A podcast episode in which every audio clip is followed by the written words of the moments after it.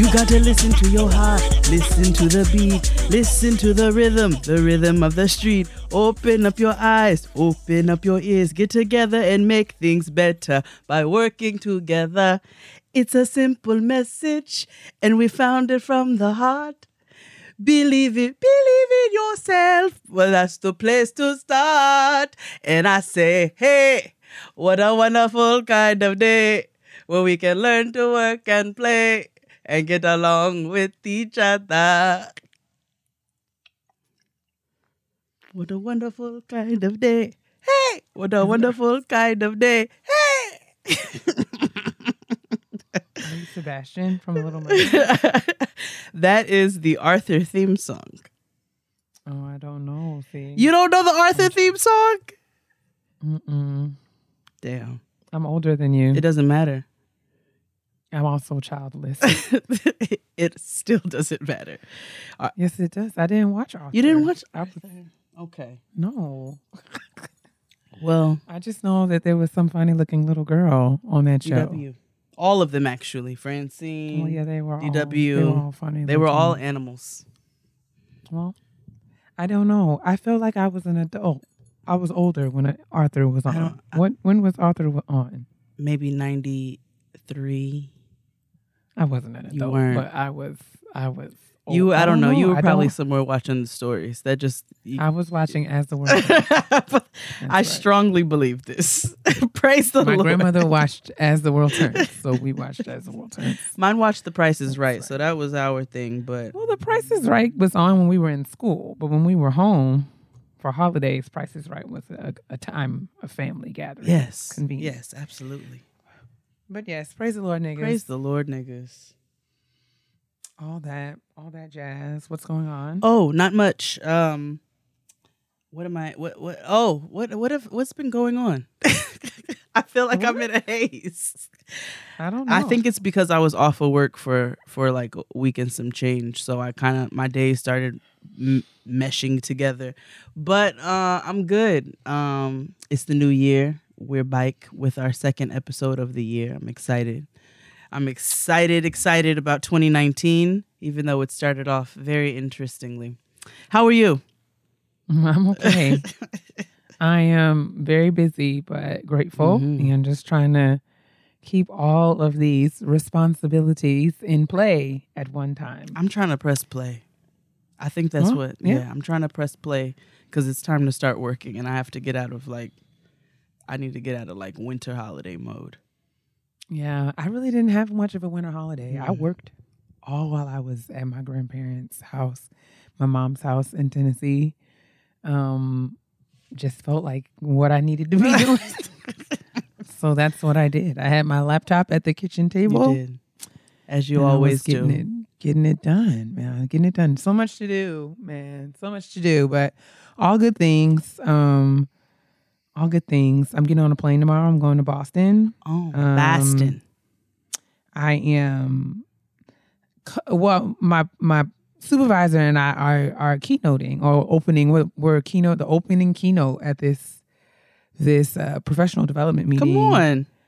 uh, at Wheaton College. It's like a regional professional development network Mhm. in Massachusetts, and they're meeting in Wheaton at Wheaton College on Wednesday of this week. So tomorrow or today, when you guys hear this, I'll be I'll be getting on a plane and going to Boston. So yeah, I mean, I'm that girl now that you know I forget that I have to get on planes. It's so crazy. Oh my gosh, My- you're so booked. You're so busy. No, I mean it's just so like I real I, I I guess it's one of the cooler parts of my work. Um, but it's just taking a lot to get used to Mhm. all the time. Mhm. And it's it's really weird. But um, you know, we get to do these really cool kind of talks. What that's one of the things I really love about being in like the scholar practitioner place. If you would just allow me to nerd out for just a moment for my other nerd friends. So um conventionally uh, you know, the thing to do after you get your PhD is to just be a professor again, Mhm. or to be a professor. I shouldn't say again. Sorry. Um, and that is a very reputable and honorable uh, profession.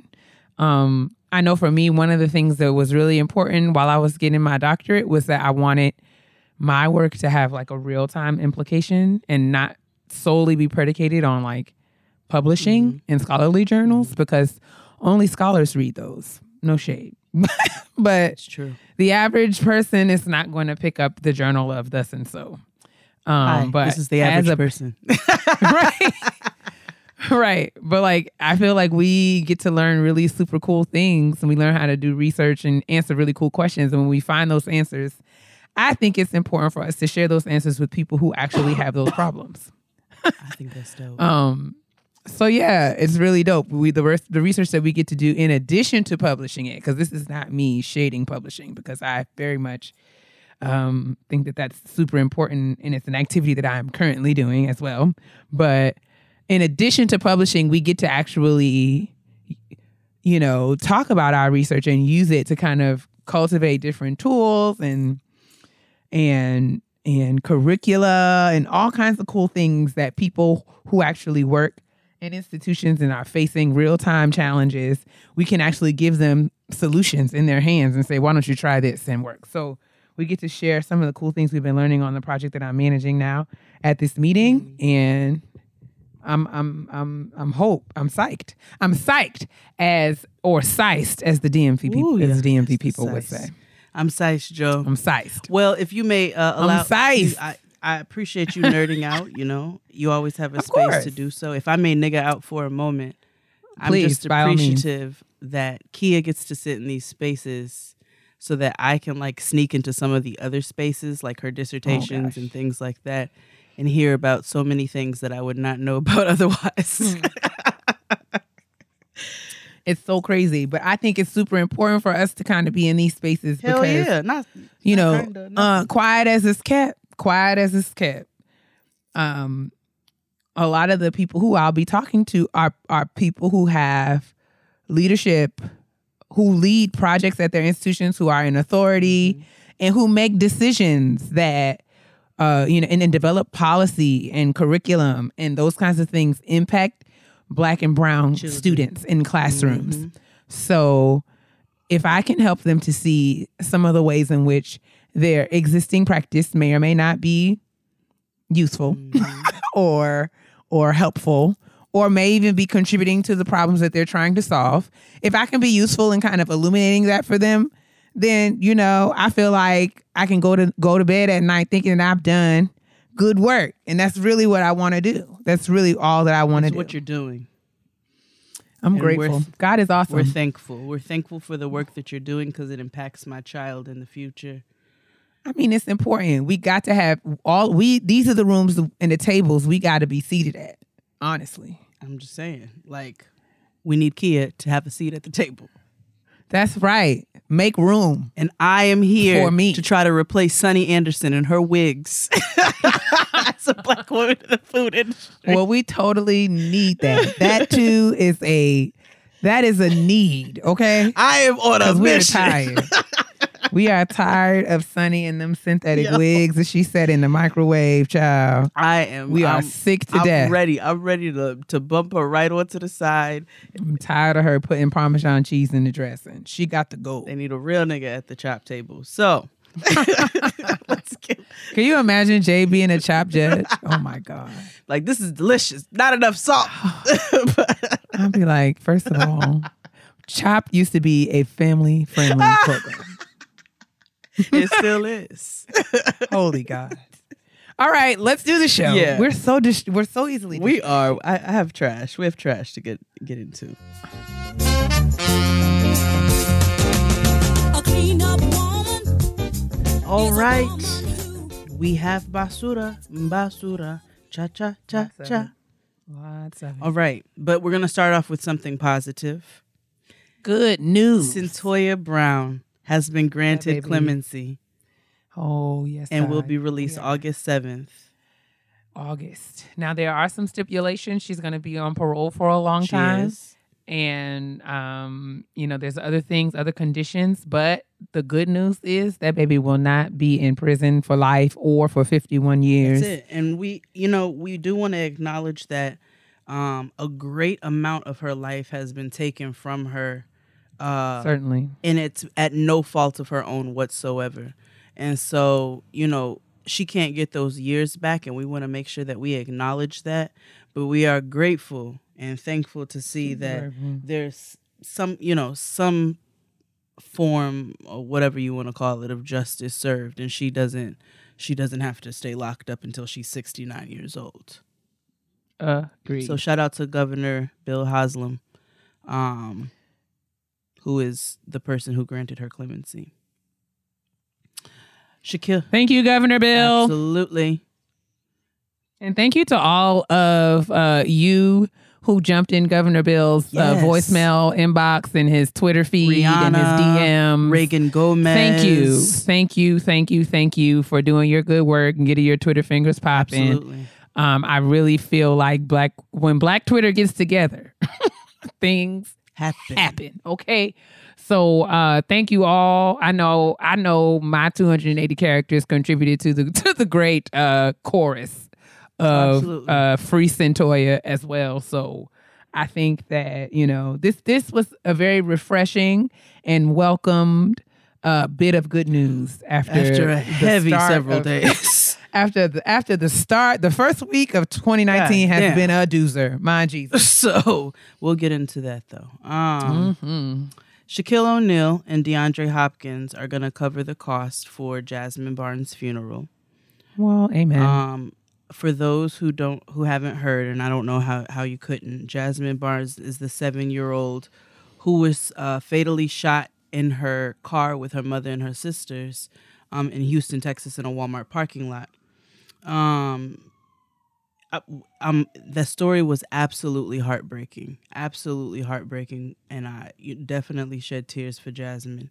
Um, and I just, you know, Jesus Christ but uh, I I think it's wonderful when people who use their platforms, such as DeAndre Hopkins and Shaq, um, to you know to help out victims' families and things like that when unforeseen occurrences happen, and absolutely unnecessary.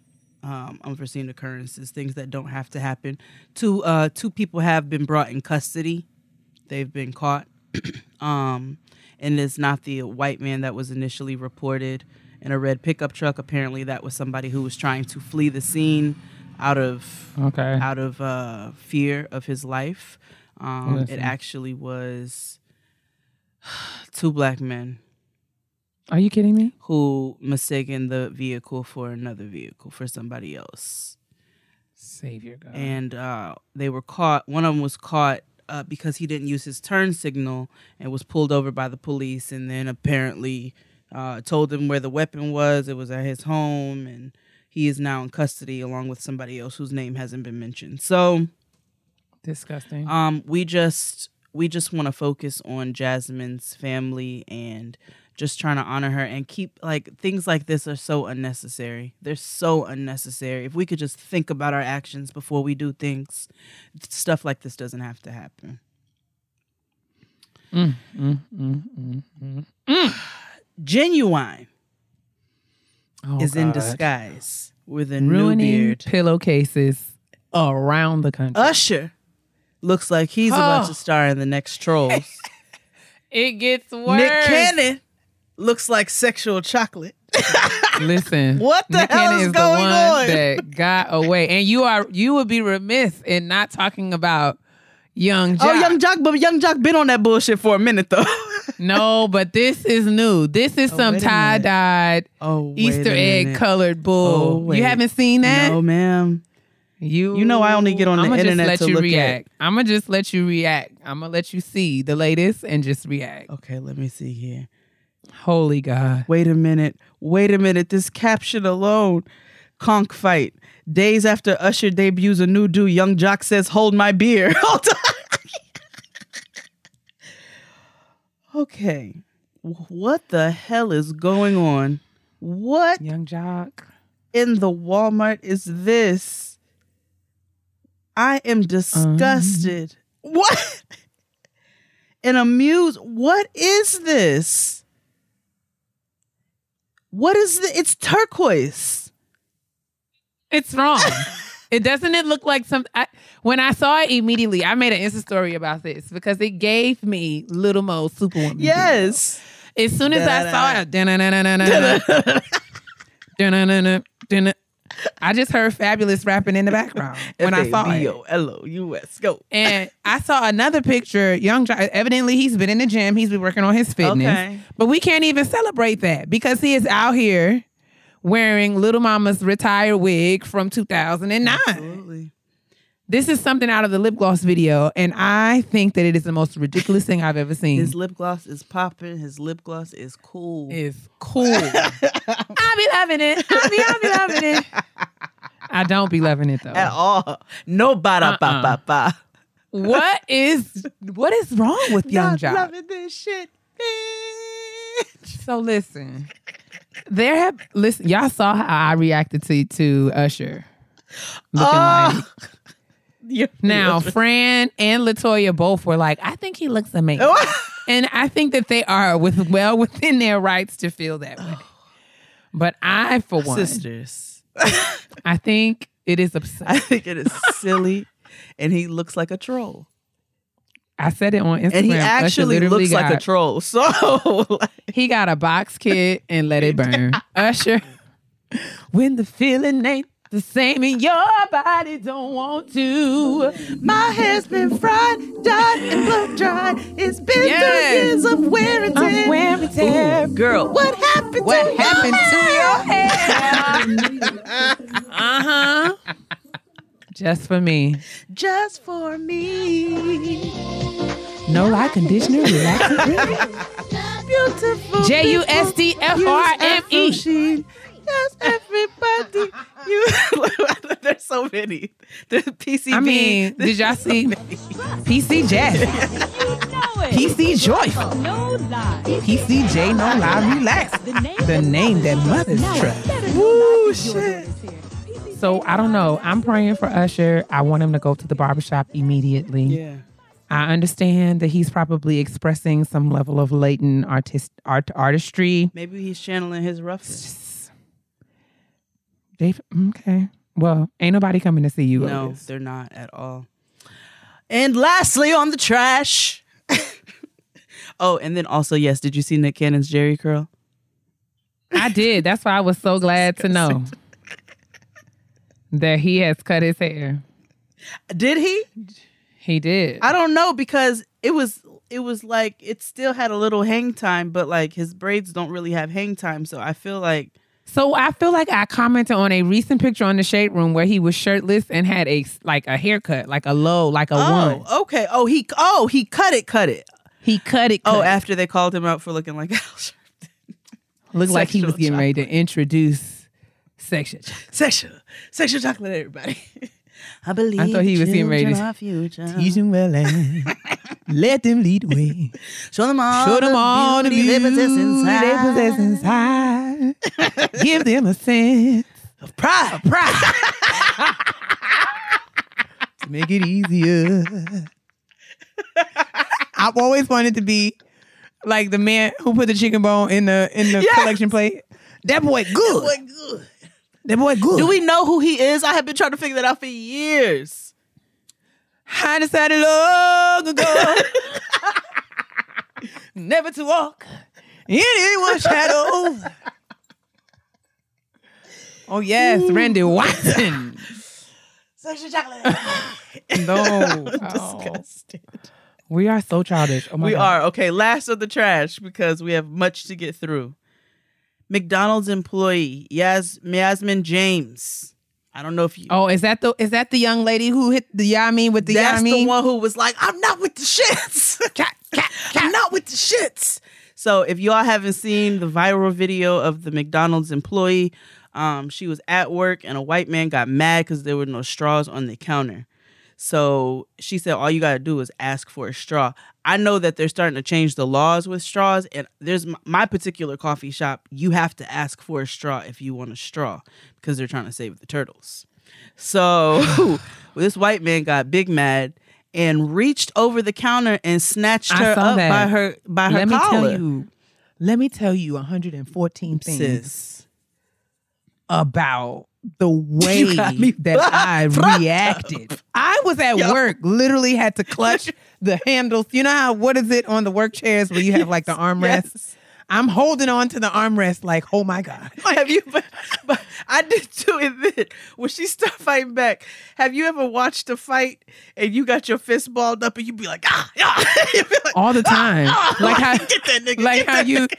Yeah, like when you driving, Yes. when you riding with someone in the passenger Yeah, seat and you start breaking. breaking on your Yes. side, like whoa, Yes. whoa. Yes. Yes, all of that. was but I was when she said, "I'm not with the shits." I was like, "Get him, bang, get him, get him."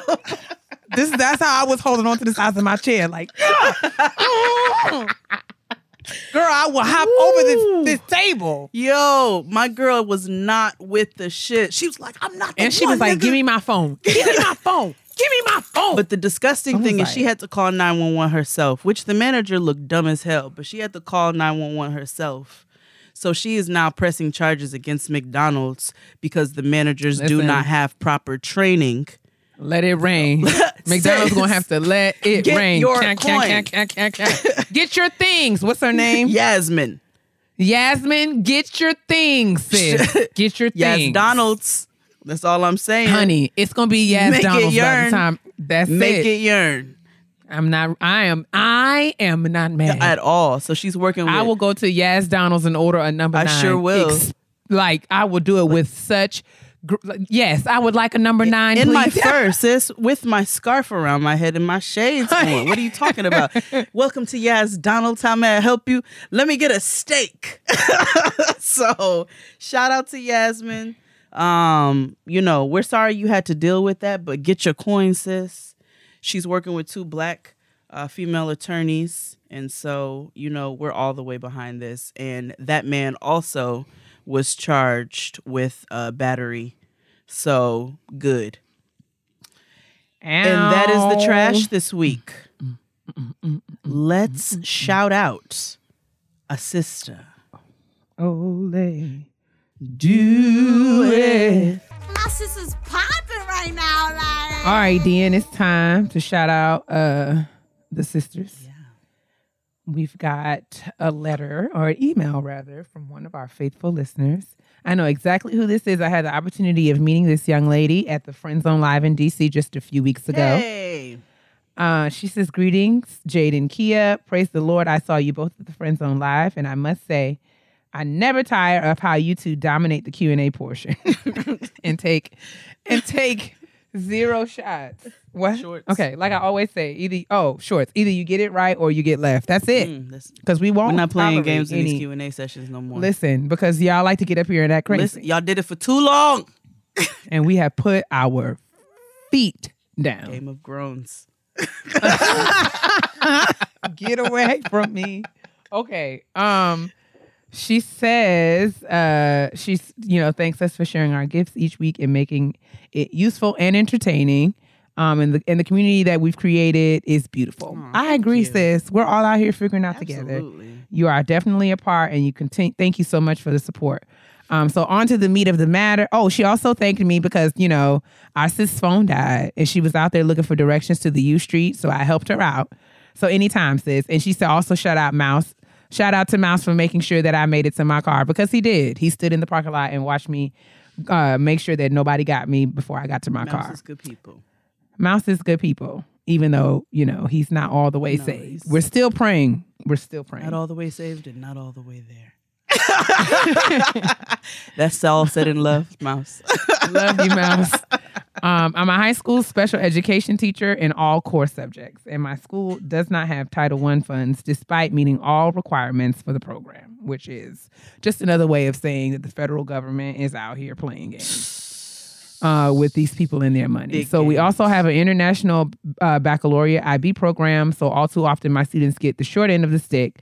Like many others in my school and the district, um, funding is limited, so it's challenging to give our students what they uh, are so deserving of. To help my babies meet their needs, I've started my very first Donors Choose projects. Donors Choose is a nonprofit platform that helps public school teachers get resources and funding for field trips by posting projects that include full details and the breakdown of materials and costs, so you know exactly what your donate where your donation is going. Her project is raising money for a classroom set of iPads for literacy instruction and to meet accommodations and services in student individualized education plans or IEPs. I teach students with a myriad of disabilities, some having multiple disabilities, which is not limited to mental and physical health ailments. Several of my students have no access to computers or smart devices where they can complete essays and presentations as assigned. With all of our computer labs in the building containing several outdated and broken equipment, uh, insult meets injury. So these devices also assist students. Um, also helps. Oh, sorry. These devices also assist the students I case manage for with finding post secondary work and education programs that provide services that may still n- need. Uh, that they may still need for their disability. I'm sorry. In addition, this directly aids the research of her master's thesis uh, research on how classroom technology assists special education teachers with increasing students' literacy skills. Um, so uh, this, she also has a coworker who's created an app for teachers and students that can use um, that can be used to ask real time questions about curricula. So this is her very first project, um, and there's a donation match offer provided when we use the code Lift Off um, at checkout. So only one day is left before the expiration, uh, but the project open until fully funded. Um, there's also a monthly giving opportunity should the Spirit lead any of our siblings in Christ to make their that commitment. All donations are tax deductible. You can also opt in for updates from um, from my classroom once we receive the materials. So uh, she provided the website, and we'll absolutely include that in the description box. Um, so y'all join us in supporting Nadija as she helps the students of her classroom and in her school and in her district, um, you know, uh, prepare for eh, prepare to be successful both in high school and beyond um, in post secondary education. I think is dope what she's doing. Mm-hmm. And I'm down, you know, to do what we can to put our coins together to help to get these devices in these classrooms. Um, a lot of times this happens where attention and funding is funneled toward, um, you know, high achieving students. Um, and I, I use that word really loosely because, you know, high achieving students, students who are doing well, and that money is also oftentimes funneled away from students with special needs. So um, I definitely can confirm a lot of the things I can confirm that you know a lot of these things, as described by uh, Nadija, are happening at schools across the country. So I think if this is an opportunity for us to do something to help, we should all, all um, we should all uh, make sure that we do that. Absolutely. So y'all support Nadija as she supports her students. We'll put all the information in the description box. Thanks for listening and supporting the show, sis, and keep up the good work. Yes, and keep us updated on how everything goes. All right. It's kitchen table time. Oh man. It's time to begin those New Year's resolutions. If your goal for the new year is to revamp your health and wellness, you've got to try it with this week's sponsor, Teami. The end of the year can be hectic between holidays, parties, and trips, and all those things can take a toll on your body, honey. Please don't get me started. I done told y'all I walk around feeling like a stuffed sausage in all of my clothes because I ate all of the food. Oh my God, so much butter.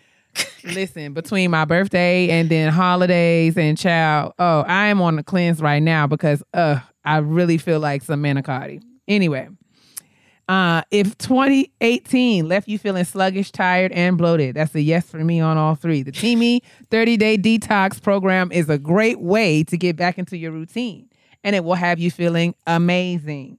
You'll have so much more energy in the morning, and you can say goodbye to that uncomfortable tummy bloat that holds you back during the day. Teami is all natural, and the program is so simple for everyone. No matter your fitness level, mine happens to be that of a snail. all right. And you can take the cute tumbler with you everywhere you go. You all like to carry your little dogs in your purses. Well, you can carry your Teami detox tumbler and get rid of the toxins that your body is holding onto with Teami. Um, I told you all I live for the detox program. I've been doing it for a few months now, and I've never felt better. I feel lighter. I feel like a lot of this holiday waste is going right where it needs to. And it's improved my energy. I'm able to wake up in the morning without feeling so sluggish. Um, it's helped me with bloating. I'm not feeling gross. Like he said, I don't feel like a piece of manicotti or a very heavy piece of apple pie.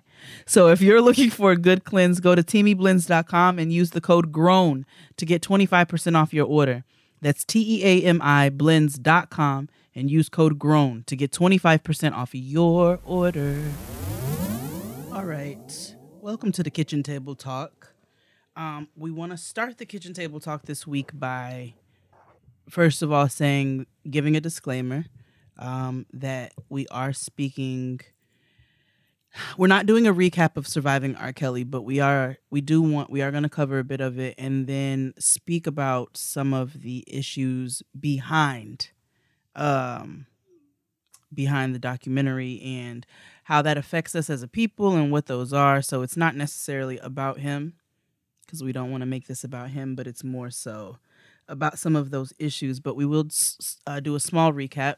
I do um want to shout out uh, Mandy from Horrible Decisions for inviting me, along with uh, Jamila and Dr. Michelle, um, who is a sexpert, uh, this week where we did discuss um, the documentary. So I'll post that when you guys can check that out. Um, but Kia and I wanted to get into some because we had a conversation post post uh, watching it and just kind of talked about a lot of the issues that affect us as a people and we thought it was an important discussion to have and i know there's a lot of conversation surrounding the documentary and it's been you know it's been nothing but the the center of conversation for several days now but a lot of these things are things that we need to address as a people um, there's systemic issues um, and ingrained issues that we need to address as a people. And until those are properly addressed, we're not going to be able to move forward. So, Kia and I thought it was an important discussion to have, but we want to let you all know that first and foremost.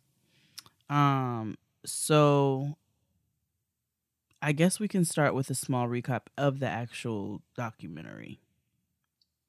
Well, it was all terrible. It was awful. Um, awful. Um, but for those of you who, who don't know or may not have gotten a chance to watch it, it was um, done per. I mean, another thing I wanted to to add while we were just talking mm-hmm. um, was that the producers, uh, the organization um, that was responsible for the for the uh, documentary, yes, um, Girls for Gender Equity. Um, put together a, a pretty awesome viewer guide yes. um, that really kind of uh, summarizes, you know, the impetus behind the creation of the um of the documentary and really provide some resources mm-hmm. Um both for survivors and and you know those those um who view it and just in that also providing some some prompts and questions for future discussion. Um, so it's a really a great resource, and we can also include that in uh, the description box as well. But I mean, it's it's a it was a docu series that um, features women who uh, sharing their stories of their varying relationships and interactions with. Uh, the musical artist R. Kelly. Um, and I'll just read a piece of the of the viewer guide that I think says it better than I could. Mm-hmm. So this six part series is an urgent call to families, communities, and all those who touch the lives of young people, as well as to fans in the entertainment industry alike, reminding us all that we must work harder to protect girls and women. For the first time ever, survivors and people from Kelly's inner circle are coming forward with new allegations of sexual, mental, and physical abuse at his hands. Um, with over 50 interviews, including um, Tarana Burke, John Legend, Sparkle, Wendy Williams, Touré, and uh, Kelly's ex-wife Andrea Kelly. This docu series will finally shed light on the secret life um, uh, that the public of of this secret life uh, that the public has never seen before in this way. Um, so, yeah, survivors, persons who have sur- survived abusive relationships with R. Kelly came forward and shared their stories. Yeah. Um, and it was six parts. It took place January 3rd through the 5th. Uh, each part was one hour. So it was a lot of information. It was six um, hours shared. of heaviness.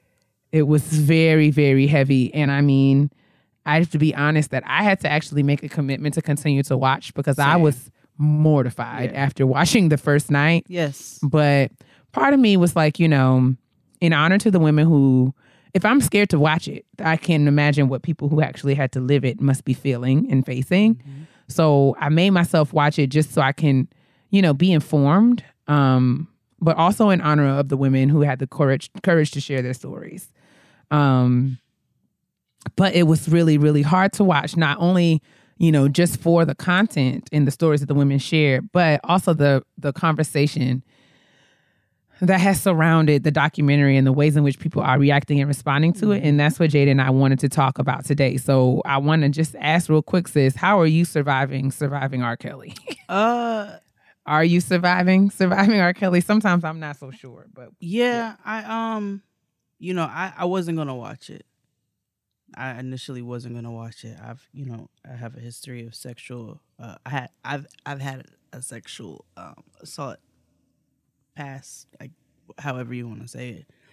Um and you're a victim. You've been a victim yes. of sexual assault. and um i just I, I didn't you know and we know many of the horror stories uh surrounding r kelly a lot of the things that we saw were things that we already knew but we just didn't know in detail.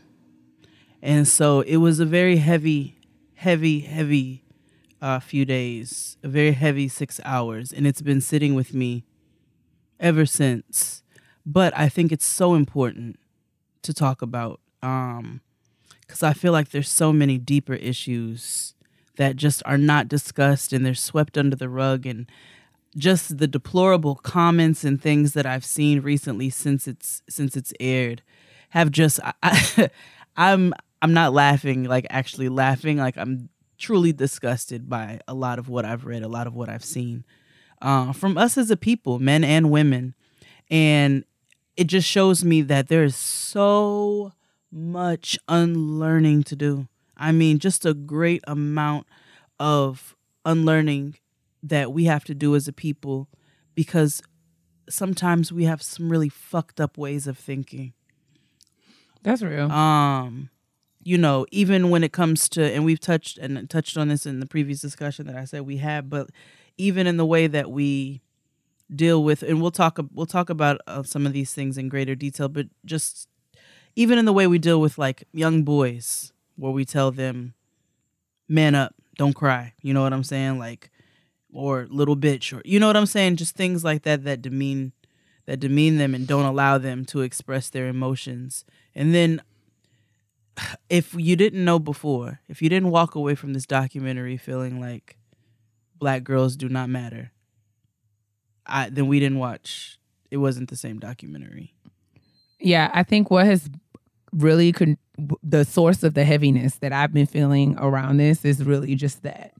Um, and even like zooming out and thinking about like just thinking broadly, like the fact that we live in a society where something like this can go on literally under our noses.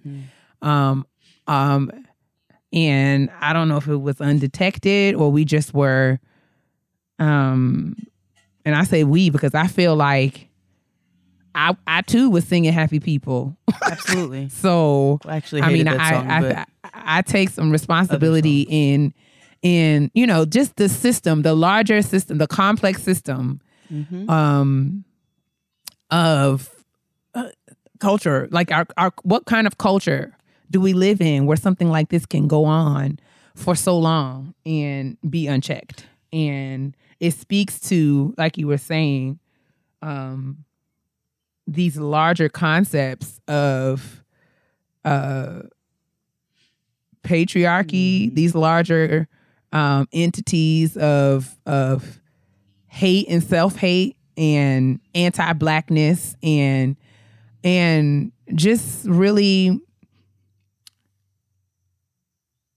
just all kinds of division um within the black community between black men and black women um where i felt like you know i live in a world that does not recognize or prioritize the value of black girls and black women uh, our value our safety our contribution um, is taken for granted and and and disregarded in so many obvious ways. And what what has been so so hard for me to continue to as I continue to think about this is just like this is such a big problem. How do we go about the business of unlearning? Where do we start?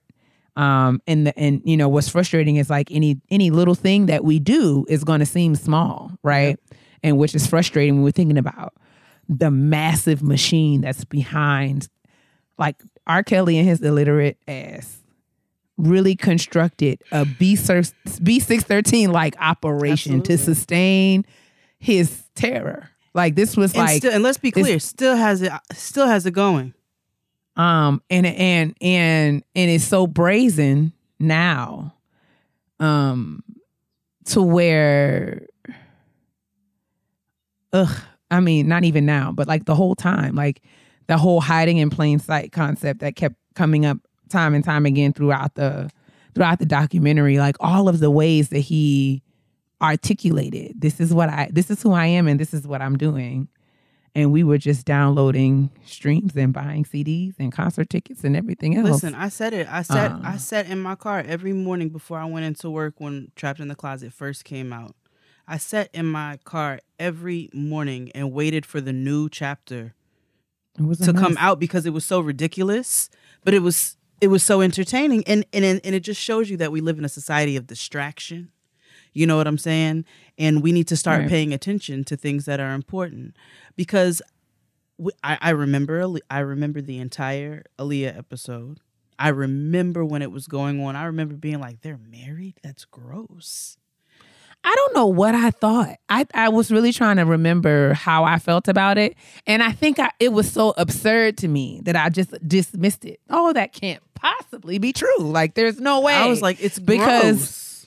there's no way that like because I mean, especially when you're that age, Mhm. like you know, Aaliyah and I are on were around the same Mhm. age. So I'm thinking like there's no possible way, just through my own lived experience, I could not imagine my mother allowing something like that to happen. Absolutely. So it was so absurd to me that I just dismissed it. Like, oh, I mean, well, I saw them together. I remember the video soul episode Mhm. where they came out dressed in dressed, Dressed alike. alike. And I thought that that was weird because I remember like dressing like your boyfriend was a thing. Yes, I remember was. that. and they dressed alike And I- often. they dressed alike often. So I mean, I I did think that it was like, okay, this is weird, but um, again, it my my small teenage mind couldn't could not comprehend something that crazy. And I mean, I, in all full disclosure, I lived a very sheltered life. It doesn't matter. Um, it's so I had no wildly concept. It was really, really. I mean, yeah. So I remember that, um, and that was one of the. I I knew during the first portion of the documentary, I was like, oh, they're really they're they're going there because when we started to talk about when they started to talk about the Aaliyah thing and when they actually showed the marriage license, I was like, well. Well, my mind is already blown, and we are literally one sixth of the way through this journey. Um, I mean, I felt like I knew it, but I didn't want to know it. Mhm. You know, Yeah. it was so crazy. I knew it, and it it, it it's like to watch it and de- and oh god, so many thoughts. So, first and foremost, her family, her family, her family, and I said this, and I don't. Maybe somebody will have a problem with it, maybe not.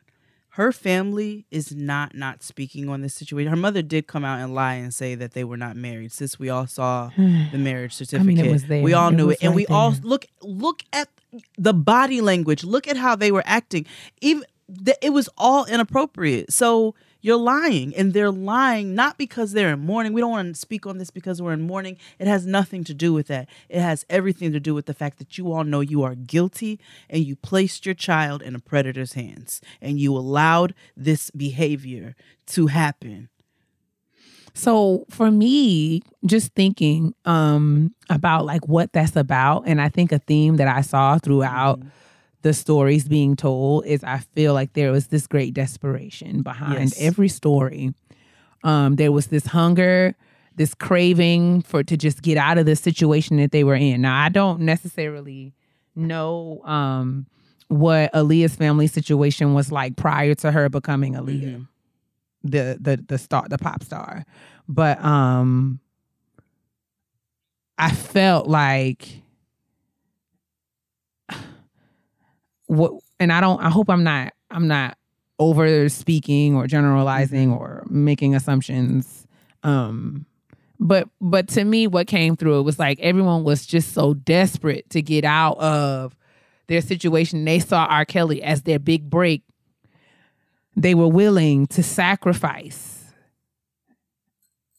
themselves or their children. and that so i'm glad i'm glad you said that so that that leads me to one of the points in our conversation about um, complicit adults um, and that can come in the form of friends family parents co co-workers employees. We saw this man get up on this on this docu series and say I, she looked at me as if she wanted me to say something and I wanted to say something but I didn't instead he assisted in forging the marriage license getting the marriage mm-hmm. facilitating mm-hmm. the marriage license and getting all of that that done under the table. And was there when the ceremony was happening. You are complicit and you deserve to go to jail as well.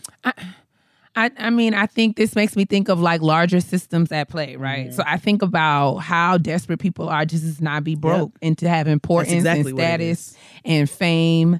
And so it makes me think of of of ways that that black people, people of color, marginalized populations have been beat down in this country. And they think that the only way that they can gain access to some level of of success or notoriety or fame or whatever it is that they are pursuing to get out of their current situation they think that the only way that they have to do that is by uh you know very limited avenues right whether it be like entertainment whether it be sports a lot of people i mean we heard the girl Lizzette the girl Lizzette, the girl Jovante, the background dancers, sp- um, even Sparkle looked at R. Kelly as their big break. This was my big break. Yep.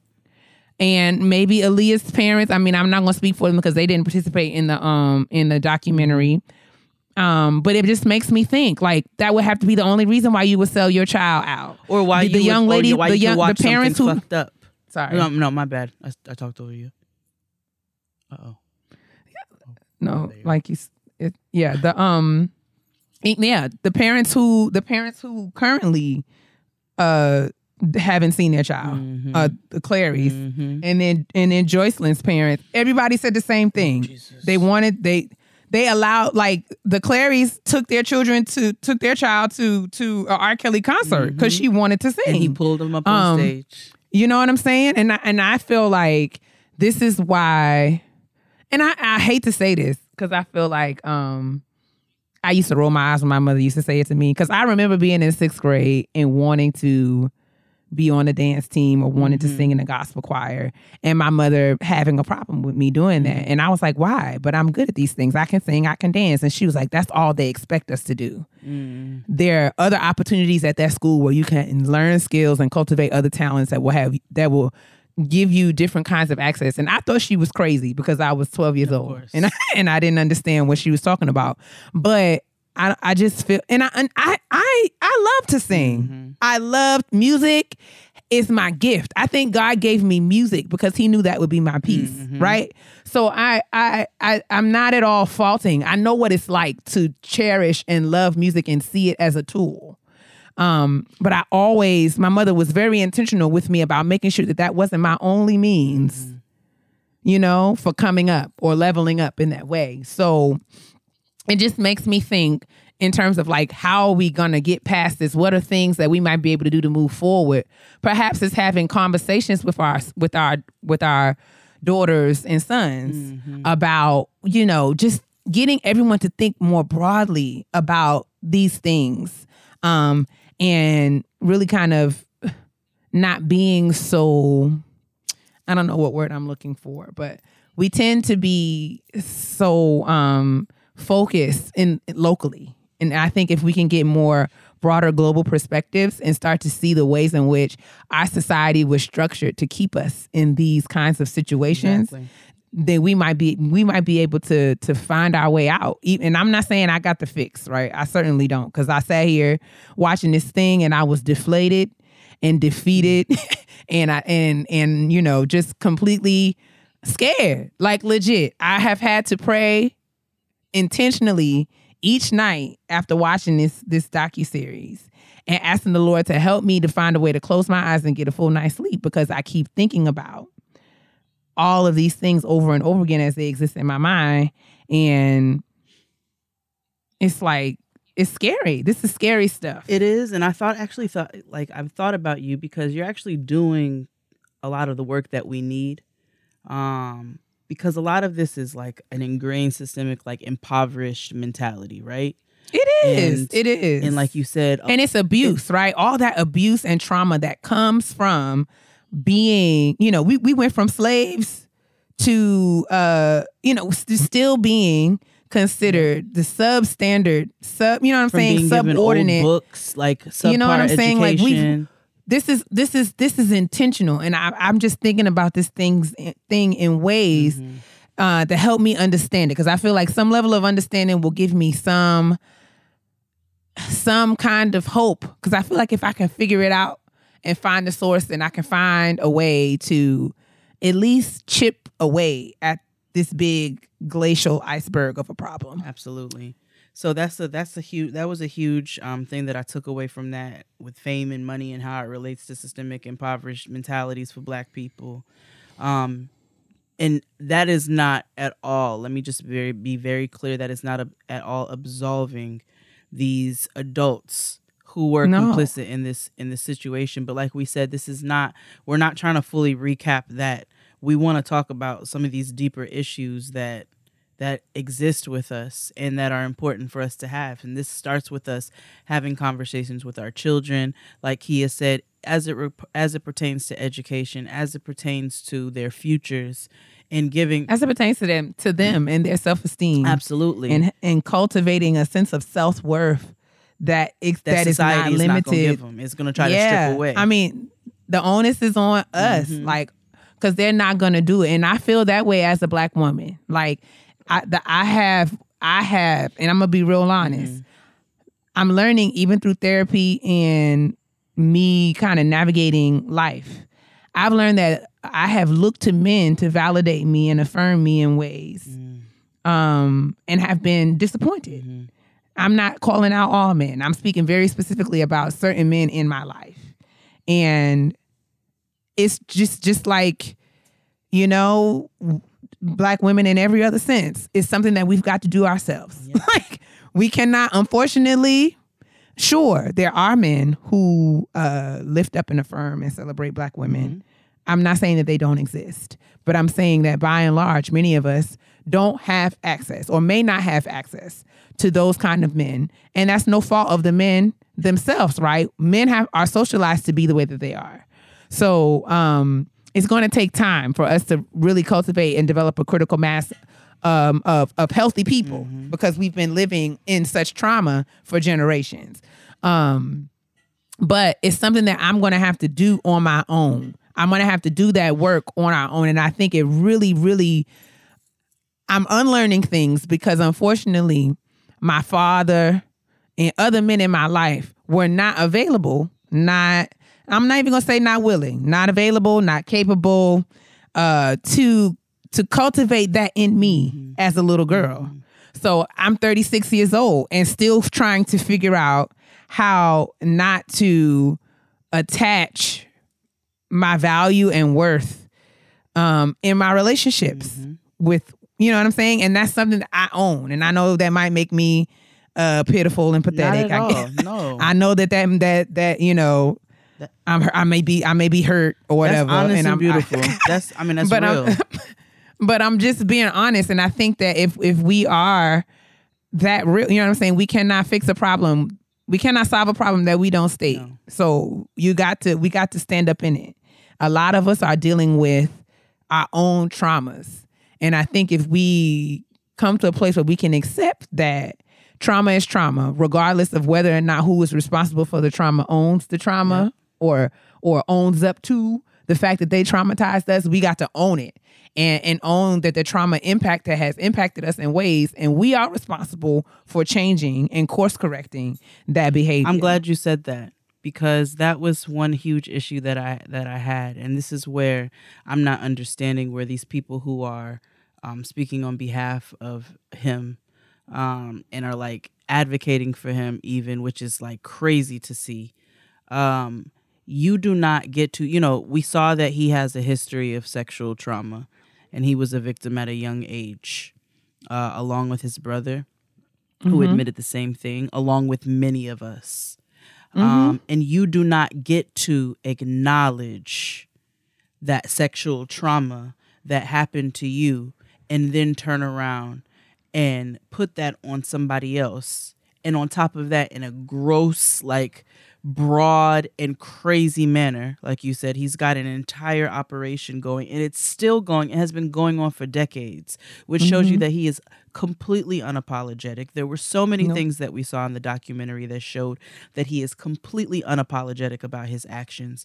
But what I really had a problem with is you don't get to acknowledge your sexual trauma and use that as a manipulative tool to then traumatize other victims and then Right. still claim to be a victim or people advocating on your behalf saying that you're a victim. You don't get to, it doesn't go that way. You don't get to do that. You don't get to acknowledge one thing and not the other. And that's what he's been doing is acknowledging his trauma and has never even in his 19 minute song that I refuse to listen to. I because I I haven't listened to him in years at this point. But like I I did read up on it a little bit just in trying to prepare for the show. Even in that, he still talks about his sexual trauma, but he will not admit at all to what we all already know, to what has been proven. And don't and also the best the best thing I've seen on social media, one of the best things that I've seen um, as it, as it pertains to this, is there are tons and tons and tons of ignorant ass people saying, "Well, he was acquitted. Well, he was found out not guilty." And somebody stepped up and said, "George Zimmerman was also acquitted and found not guilty. Would you allow your black son to go hang around him?" Fair. So why does the justice system get to work for you? Is it Uchiwali or is it one mic? It doesn't get to work for you on one hand and then not work for you on another hand. It doesn't work like that. And this shows us how much this shows us how much how ignorant we are and how black girls are not respected and are not loved by society and they're not protected. Like this is what shows that. And also like it's just the conditioning of how we teach our black girls and how we teach our black boys it's problematic on both sides how we how we um respond to sexual trauma with black boys with with kids in general within the community that is a huge problem within families within small circles like that is a huge problem a lack of acknowledgement first and foremost of the trauma on these children I f- and I think I think you know, um, and in all fairness, I think we have sweeping things under the rug is commonplace for Black people. Absolutely. That's just that's just as black as as greens and black eyed peas Absolutely. on New Year's Day, right? Mhm. So like that's it's what our practice is, and I think a lot of times.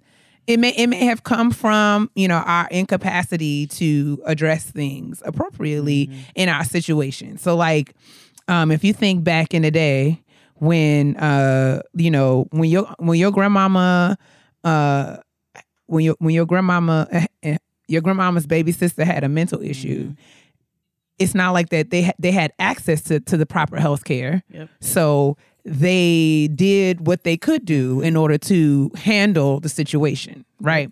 So it was a level of access that they had and they used what they had um, in order to get by.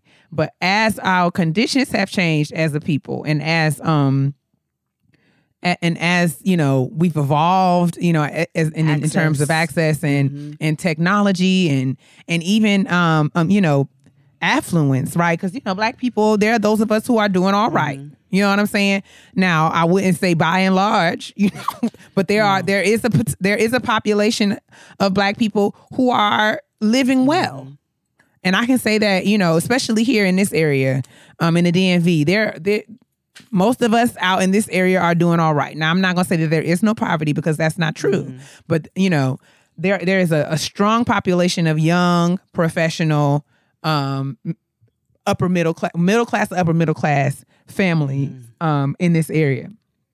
But I say all that to say, even as we have evolved in terms of our uh, material things and what we are able to po- buy and purchase, a lot, unfortunately, a lot of those mindsets and traditions and conventional practice have not evolved in like manner. Um, and and I think I hold a lot of our societal groups and you know um, different institutions responsible for that. I do because I think even in the church, and I and I'm going to try to speak very carefully here, but even in the church, I feel like at some point we have kind of conflated the the use of things like forgiveness with accountability. Um, you know, or a, a lack of of accountability and forgiveness and grace, and kind of use these things and throw them around all willy nilly when they mean very specific things. Um, and I, I say that to say we, to your point, we the the the be, not being able to call out things is really the source of our problem as far as I'm concerned. Not being able, not being willing to own things, carrying the shame behind it. We hide things, you know, when, when you, um, uh, even the teen pregnancy thing. Like people talk about teen pregnancy like it's something new. Homosexuality. Nah. You know what I'm saying? All of that. It just it just wasn't as as visible. I think technology has made things a lot more visible and we see how prevalent and pervasive things are. But I mean, let's be honest. Like your your um grandma and them they was getting knocked up too. Absolutely. they was, you know, like it wasn't just it just wasn't a, a something that's happening in this generation. It's just um yeah, but I say all that to say we we got it we have got to get to a point where we can have real conversations and not be afraid of having real conversations and calling things out as they happen, when they happen, and saying, This is not right. This is wrong. Does not mean that I don't love you. Does not mean that we won't get through it. Does not mean that you are, you know, uh, just a horrible person, but, and, and, and uh, you know, above, you know, there's, there's no hope for you. But we have to, we have to call things out because you can forgive someone and still hold them responsible. You can forgive someone and, and require that they are accountable for their behaviors because that's that's what's decent. That's what's good. That is what is um expected. And I know that that um it's just it's something that we we we I think that we've got to find ways to kind of get back to that because we have gotten away from it. All of the praying away and pleading the blood of Jesus, and I'm not going to say that I don't believe in that stuff because I do believe in prayer works and I do believe that there's still power in the blood of Jesus. But I also I also believe that um God holds us accountable, so we have to hold each other accountable. hmm That's just that's just my position. I agree. Um, I absolutely agree, and I I also am a firm believer in um, you know, you can see heaven later, but I'm gonna bust that ass now. Like, and I feel like I feel like you know there is justice that it just has not been served, and I know there's a lot of people who are like, well, he's gonna meet his justice, and and that's and that's fine. But I'm really ready to see this nigga come to come because he is. I also, I mean, just so proud. Like he's still. yeah. There's videos circulating of him ha- having concerts overseas and telling people to get their shots and their paperwork and come live with him.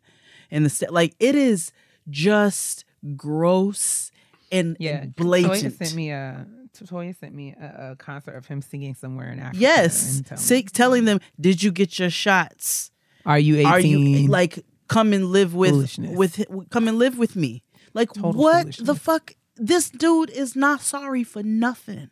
He's not sorry Right, for and- anything. And I, I think repentance is definitely required in, in um in uh I don't want to say definitely required. So like can can we have forgiveness without repentance? No. Right. So so I think that is something that is I talked about this on my Twitter all day long because some people were saying forgiveness is not about the other person. Forgiveness is about letting go, all of that. And I'm not going to say that I disagree. Just, I, I, I, yeah. I will say, I will say though, that I think that we look at these things in really simplified ways when there is a, some complexity of, involved. Um, I think that forgiveness is uh, so it may not be my right or my my my uh, my privilege or opportunity to forgive R. Kelly because R. Kelly has not done anything personally to me.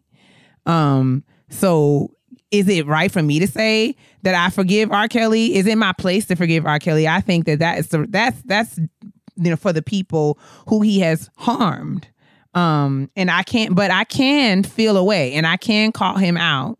Um, I can call him out, and I will because what I don't, what I, I mean, I don't if if I don't agree with what he's doing, um, and and I don't think that that has anything to do with like uh compassion or or, or showing a, a lack of empathy. Fuck this is not about that. I I think it's more about uh like we say all the time, like um apologies don't Absolve you. absolve you from your responsibility. Nope.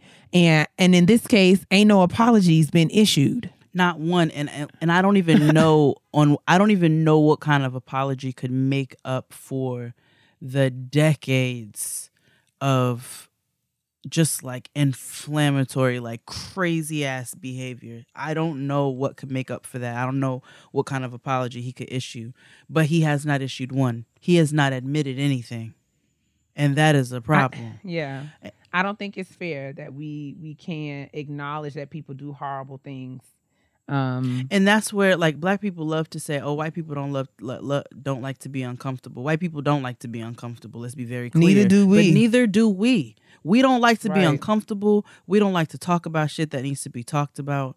We don't like to sit down and discuss issues and how we can br- break break those cycles. When there's molestation and sexual abuse within families we sweep those things under the rug. When family members come out as gay we act as if they don't exist or like they've created the the, the I don't know like they're the second coming to Satan.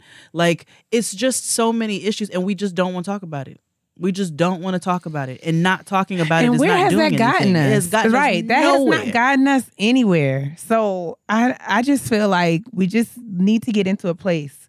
Only way we're going to move forward is if we own uh, that this is the issue, and it's not about place and blame, and it's not about. I'm tired of the comparison. I'm ti- I'm tired of the comparison.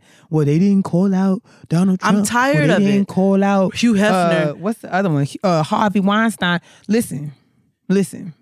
They don't have nothing to do with me. Or nothing to do with I mean, and I guess you could say this don't have nothing to do with, with me either, but I'm just saying we can go back and forth. So that's saying because they're wrong, we should con- We're- should just let the Right. wrong flourish. No. Like we're not like we will talk about them. Don't I'm worry. saying- we will like we will get to them. But right now we need to address this nigga. And we're not getting ready to let this nigga get another pass when he has gotten so many of them because we want to start talking about somebody else. No, we're gonna talk about everybody. But we, We're gonna talk about you can't you cannot keep starting new stories and not finishing the last one. so we need you The stakes are too high. that you got to The bring them all high. down and that includes him that in, and it's in like it's been a laughing matter for people I, it's been so much victim blaming i'm so like at this point i personally don't even want to use the term fast ass little girl anymore i don't even want to use that term anymore because it has been used so wrong like you all are It's blaming been used wrong all it of our really lives. has like and It's just dumb because I mean, and we've never had an opportunity. And what what troubles me, I'm sorry, I cut you off. But what what pisses me off is that so many of us have never had a say in the matter. Now, I, me, virginal, me who's never seen a penis, like when she was when she's 13 years old, don't know nothing about penis. I was called fast just by virtue of the way that my body was naturally shaped. Just the way that you know, just the way that God built me everybody, yo, you got to watch, you're gonna have to watch that one. You're gonna have to cover that one up. Just by the way that I was naturally shaped. So it's the way that we and and and that's you know, people I heard people say that about me.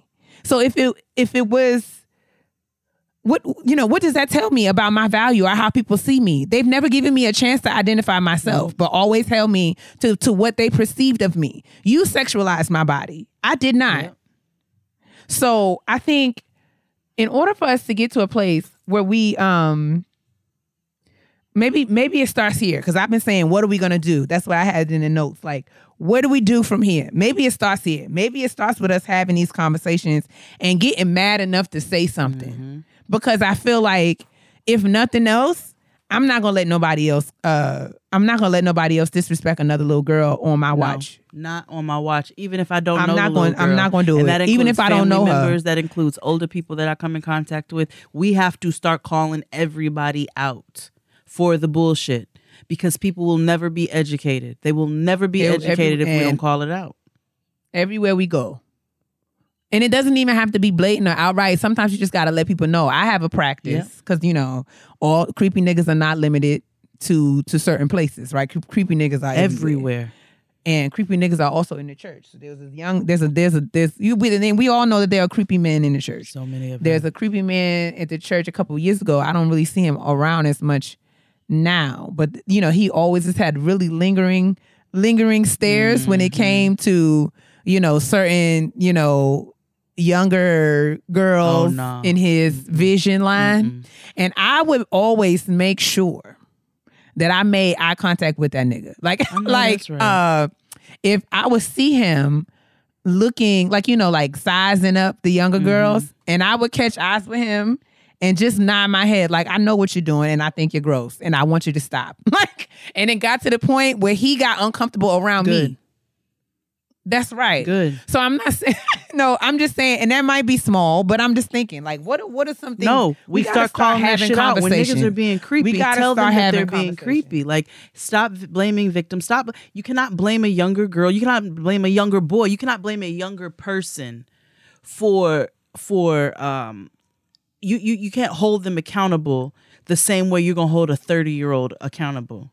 Like predators are predators are predators. Men, women, Blac Chyna, predator. R. Kelly, mm-hmm. predator. Like these are mm-hmm. predators at this point. They mess with they mess with kids.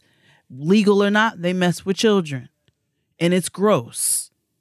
And you got to call niggas like that out. Call niggas out when they're saying problematic shit. Let them know why they're wrong. Um, you know, I'm I've seen the narrative a lot about, you know, girls not be being places they didn't have no business being. What are you saying to me right now?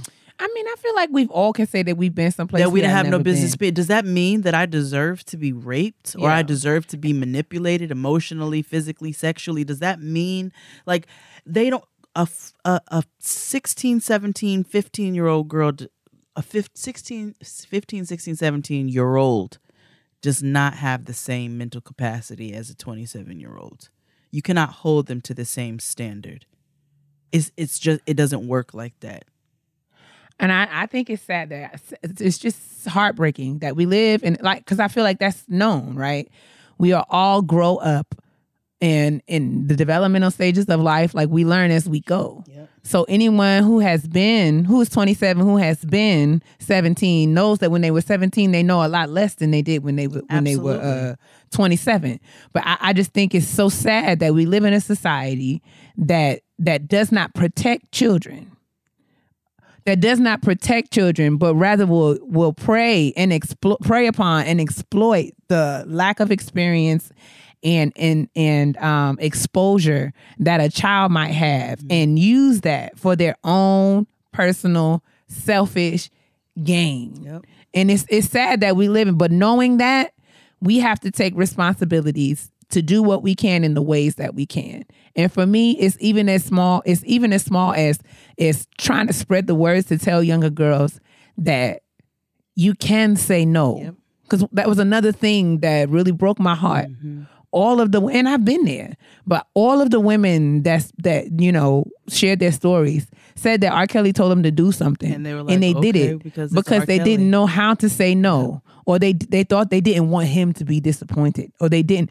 And many of them had, you know, I mean, even if it's as small as that, Yep. and even if they wanted to,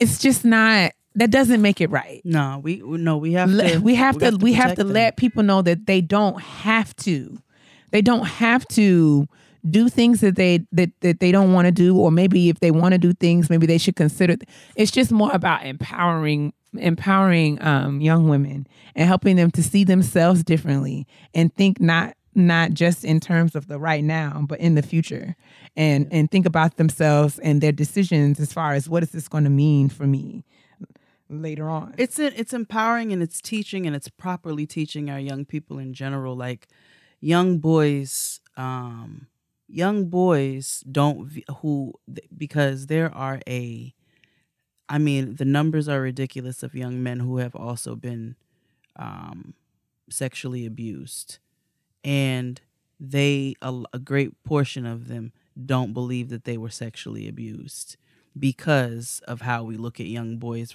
versus how we look at young girls. But it's abuse because they are children. It is abuse because they are underage.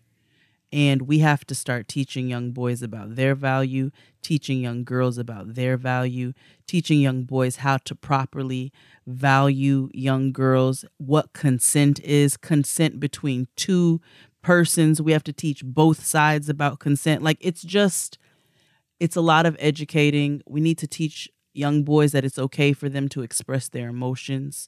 We need to teach young girls, like you said, that they are valuable, they are able to say no. Like, I just feel like there's so much on both sides that needs to be taught in, in order for us to come to, I don't know, I don't know, come to what? To, to val- just to value black black children in general. Well, we just yeah, we have to do better. And I was listening to um, when Charlemagne was on TD Jakes' podcast a couple of weeks ago talking about his book, Mhm. his book, and TD Jakes something said something to him that kind of punched me in my stomach when he was talking about how victims of so Charlemagne was sharing how he struggled with kind of like valuing himself and never really feeling good enough and really being um affected by how people perceived him and what they thought of him and how that shaped um his self-esteem and how he felt like he always had to work to kind of earn people's attention and earn their um their love in that way.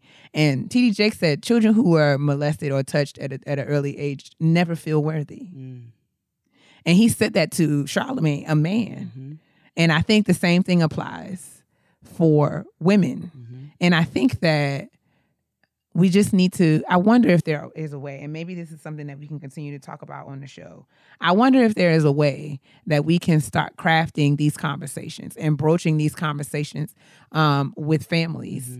Um, um, I mean, among families and family structures and and friends groups, and just how can we find ways to just kind of talk about this stuff and get it out in the air? Because if we don't, we are leaving our children to be raised by 21 Savage. Oh Jesus! And I like I every time I see his face, he looks confused. Do you want him raising your Oh. child? I would think not. Listen, we can continue to talk about this forever and ever. I'm telling you, this know, is I what he we looks were like every time we I see honestly him. just had He looks like this. oh, like somebody just called him. Like, huh? Every Bless time. But um, we gotta value We our gotta we gotta value our little black black and brown, and we gotta value our kids, man. We gotta teach them. We gotta value ourselves. We gotta value ourselves so that we, We can work teach our children whatever to value themselves. Yes. we gotta we gotta work through whatever it is that may be uh, limiting or impacting the way that we think about ourselves because that self work is what's really going to help make sure that we're shaping future generations and what are ways that we can continue to have these conversations among sister friends amongst uh you know our relationships you know with our with people that we're dating how can you know in, in our families like I tried to have a conversation with my mother, and she didn't want to watch it. But I feel like it's something that we need to talk about, and I Sometimes could tell feel that like she was to force uncomfortable. these conversations, actually, Right, Especially right. if there's like issues within your family. I feel like some sometimes we need to force the actual conversations. Um, you know, and like like we said, call them out. We got to call out. We got to call we, so that and the call out is not to fight. It's not to argue. It's not to debate, but it's for us. For it's for understanding. It's for people to understand where we're coming from. Um, and it can't happen if we're if we're just not talking about it. So we won't be able to. We won't be able to undo the patriarchy. no, We won't be. Able there's to so much to undo. Yeah, we won't be able to address these larger systems and structures if we don't name them and talk about them and talk about them in ways in the ways that they impact our day-to-day lives, Mm-hmm. right? It's not anything that's way off in the distance. It's not anything that's out of our reach. The things, the history in this country has really shaped the way that we are right now. And we have to own that and think about ways that we can empower ourselves as individuals and as groups to do something about it. Absolutely.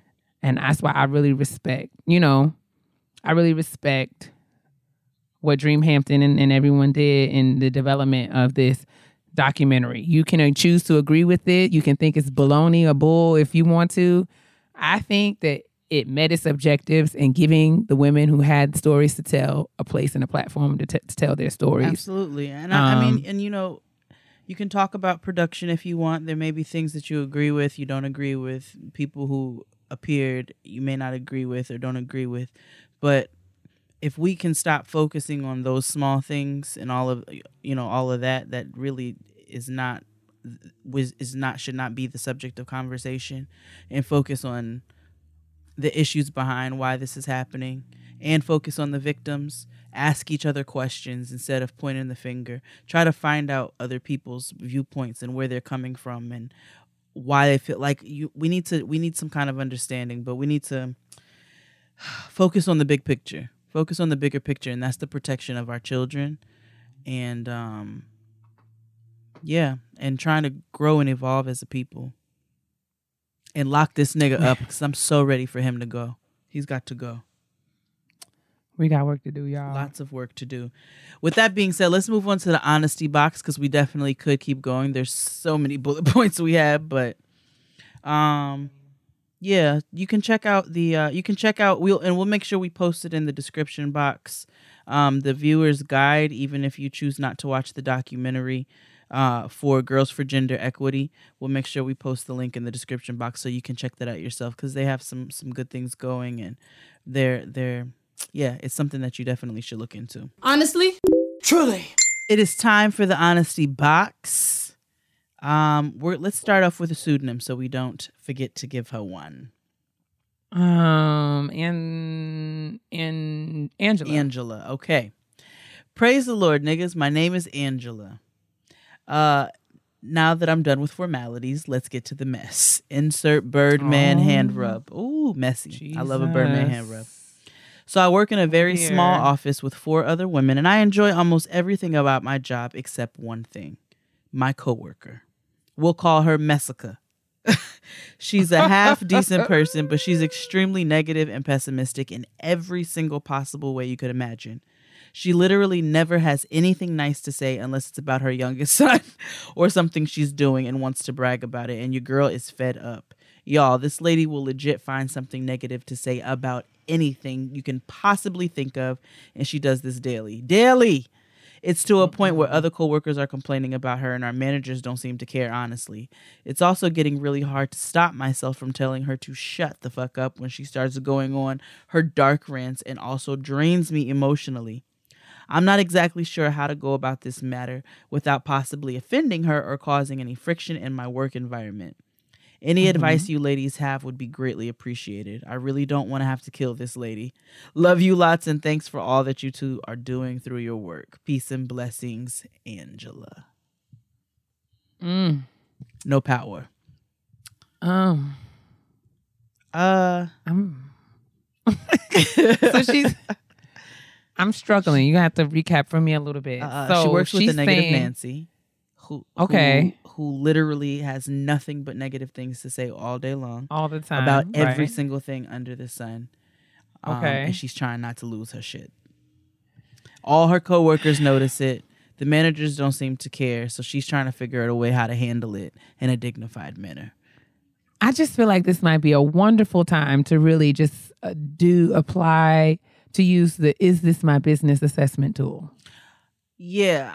Um well, from what it sounds like, I guess if they have close interaction and they're communicating quite often and this lady has comments to say about what somebody else is like what she's saying, if if it's not toward you or about you like Kia said, mind your business. Well, I just feel like we often I know for me, I often find myself getting like when I'm annoyed with somebody and I'm really, really annoyed with them, and you know, if they're not doing something directly to me, Mhm. but just like something about me, anno- something about them annoys me, I tend to to take a step back and be like, so what is this really about? Like, why are you really bothered? Um, because typically there's a root to to um whatever my disdain is. And it may or may not even have anything to do with that person. Um so I say that that might that might be something that you can do. But if if if that's not the case and if this is something that just this person constantly just saying negative things around you, I think um I think that it's you're well within your right to kind of erect a boundary. Like, okay, girl, if I've noticed that this is something that you Mhm. do, um, and I'm letting you know now that it just grates my last good nerve. I'm gonna ask you if you can refrain, you know, when you're around me to just like keep all that to yourself. I would um, Um, you know, if all your coworkers have noticed it, she might not even realize it. You know what I'm saying? And she probably got some other shit going on, which is why she's so bitter. It may be like a what's wrong, Right. Like, like And I would Is this? I would do you that. care? I'm. If you care enough, right? If you care enough about her, I mean, she said the you- lady's a you- half decent person. right? So I mean, it could just be a conversation. Right. Like we've noticed this. Is there something? uh, uh, Is everything okay? Is there something you want to talk about? Is how can we be helpful? Like find a way to, um, you know, get to the bottom of it, whatever it is, and then if there's a way to to move forward in a in a productive way, um, then maybe that's that's something that you guys can identify together. But if all that conversation is either not possible or not useful, I do feel like you'd be like, you, it's okay for you to say, uh, I don't want to hear. it. If this is what you're gonna do, I don't want to hear it. if this is what you're gonna do, uh, miss me with it. I could I, I I would go that approach. I would ask her if anything is wrong, and if she acts like if if she don't want to talk about it, then I would let her know. So, okay, so bust it. Um, we work in a small environment. You know, I I guess don't speak on behalf of other people. Let them speak for themselves. But you could say I've noticed that you speak very negatively about so many things, and at this point in time, I just I I I want to make sure that. I'm honest with you, but I also am not trying to create an environment of like dissension or or you know make this thick air or anything. But you're Mhm. draining. It's draining me. It's literally draining me that you never have anything positive to say.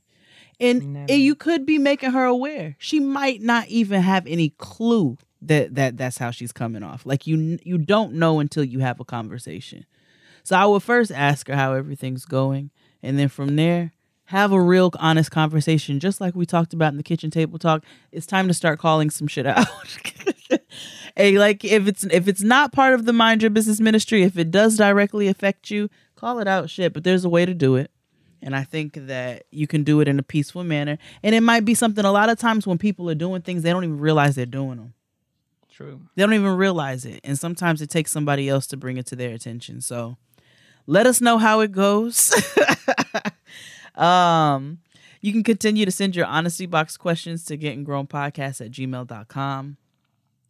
And we will move right along to these petty peeps because this this episode is lengthy. and I want to be very responsible of the things I say to my sister because everybody know I can be real petty. P E to the T T Y, honey. Oh, it's petty peeve time. It's time to put the petty on parade. Um, my petty peeve is another. It's part of my bodega chronicles. Oh boy. So went to the bodega go to go get what I get, and um, I am sifting through my selection. I have to choose my things individually. So so I'm talking to the dude behind the counter or whatever, but I always step to the side because I'm like, if I'm taking my time, then somebody else can go and pay for their stuff. So I wave this dude along, and I'm like, Papa, go ahead, you can go. Like, I'm I'm, I'm taking my time. Oh, mm-hmm. he's like, I like the way you call me Poppy. Ew. I said, first and foremost, I didn't call you Poppy. I called you Popo, which is a general nickname for niggas. Would you like me to call you nigger? And he's like, no, but you can call me Poppy again. I was like, all right, you can go. Like you can, you can actually just stop talking to me at this point. Like I was like, I just, I put my head down and continued to look at what I was looking at, and I was like, mm-mm. And every time I said, mm-mm, this nigga kept talking. He's like, oh no, yes, and I was like, mm-mm, mm-mm. and I was disgusted. I was absolutely disgusted. And then I got on FaceTime with my sis as I walked home. But that's my petty peeve this week.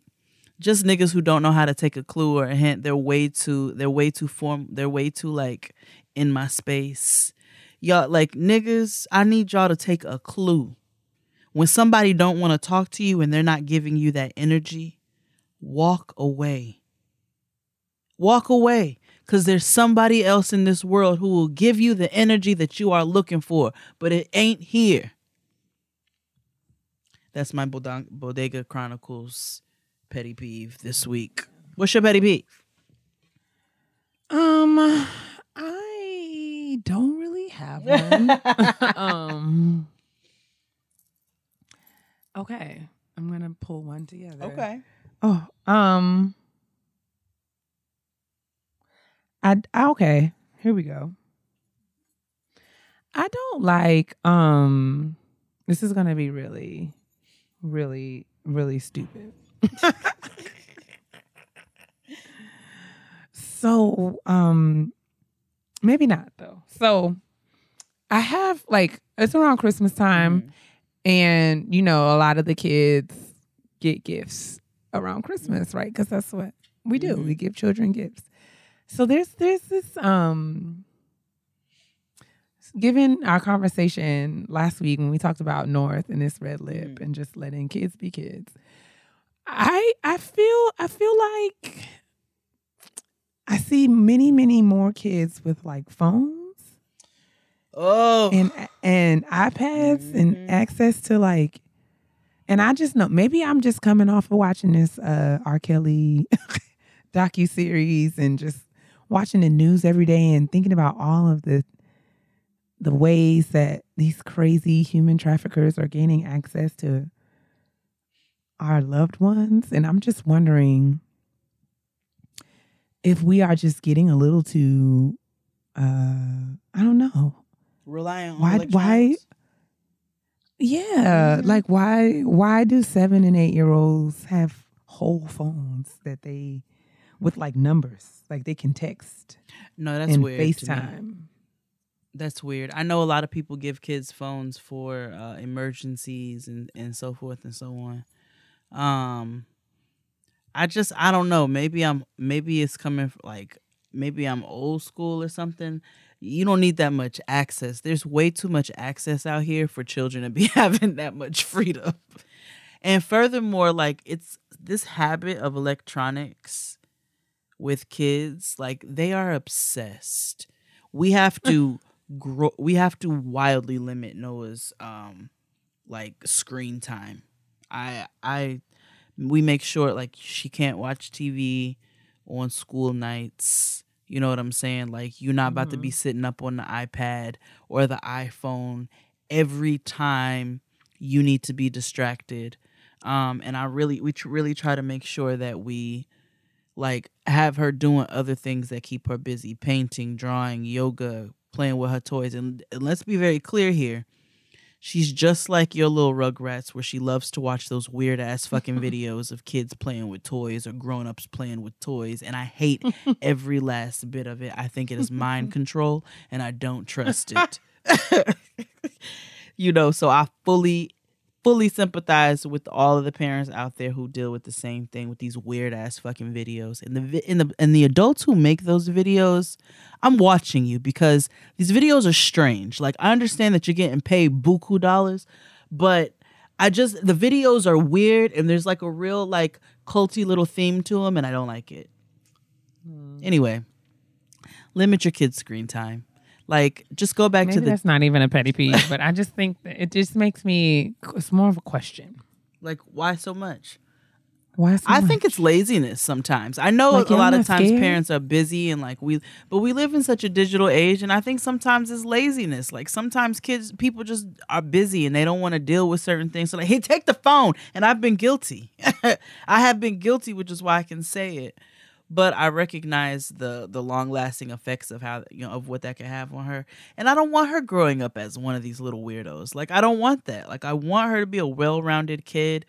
I, we didn't have access to that that many electronics and that much technology and this much internet like we didn't have that that kind of access growing up and so i'd love for her to be mm-hmm. able to have a lot of organic interactions and learning experiences and things like that not be so behind where you don't know what's going on in your time but like we gotta we gotta we gotta limit that shit because it's weird i'm sorry i totally took over your petty peeve no, it's fine because I told you I really didn't have like I didn't feel like I had like a, a real one. Just something that I noticed. Like I was in Target and like all the children were just like zoomed in, like. yeah And I guess the I guess the alternative would be them like running around the store and raising hell. I think I'd rather that almost, just I because they look like a little. I was They look like children of the corn.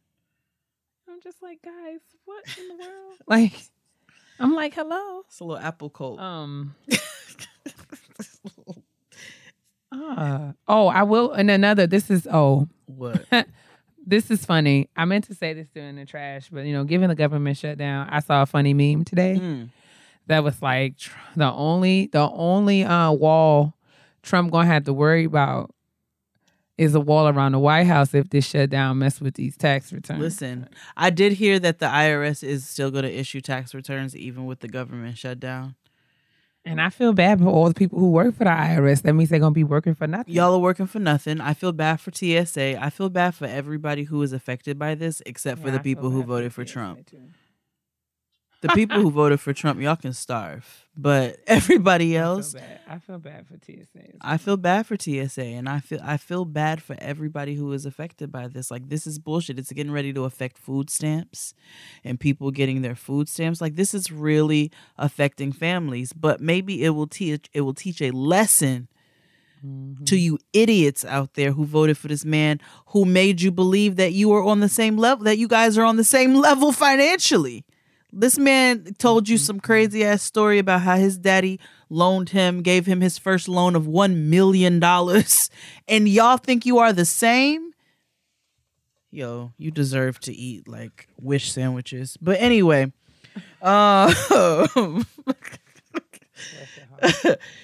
that is another episode of Getting Grown. Uh, yes, it certainly is. we know this was a heavy episode and we fully understand if it's if you need to take some time to unpack and like we are all feeling real heavy at, during this time but hopefully you know it'll just lead to us being able to have some larger conversations and lead to us being able to make some sort of change for our future generations where they can deal with a lot less of this um you know and and a predator is going to be a predator but hopefully you know we can put some systems in place to not allow that that type of behavior to flourish uh, as frequently as it has in the past and as it is now but um with that being said we thank you all for listening uh, you can find all of the information in the description box. Do you have any closing announcements, sis? I do not. I thank you all for your patience. I know that this was a rough episode. Um, it was hard for us to. We we did want to talk about it though, Yeah. because I felt like I got lots of tweets and DMs. Yeah. Are you guys gonna talk about it? Are you gonna talk about it? And it's heavy stuff. We're still processing and figuring it out as well. As always, please jump in the comments or in our respective uh mentions um, with your two cents Yeah. Um, and we can continue to have the conversation. We'll, we'll be thrilled to continue to to discuss this because, like we said, it's something that we're going to have to keep on talking. Yeah, about. it's ongoing and there's so many factors and facets to it, but we just we don't have the time. we don't have the time to be able to cover all of it. But in the meantime, drink your water so that you can hydrate That your part. body, Mhm. moisturize your skin. absolutely, and continue to uh, mind your business, Why, sis? Because your black will crack if it's dry and nosy. Adios. Bye.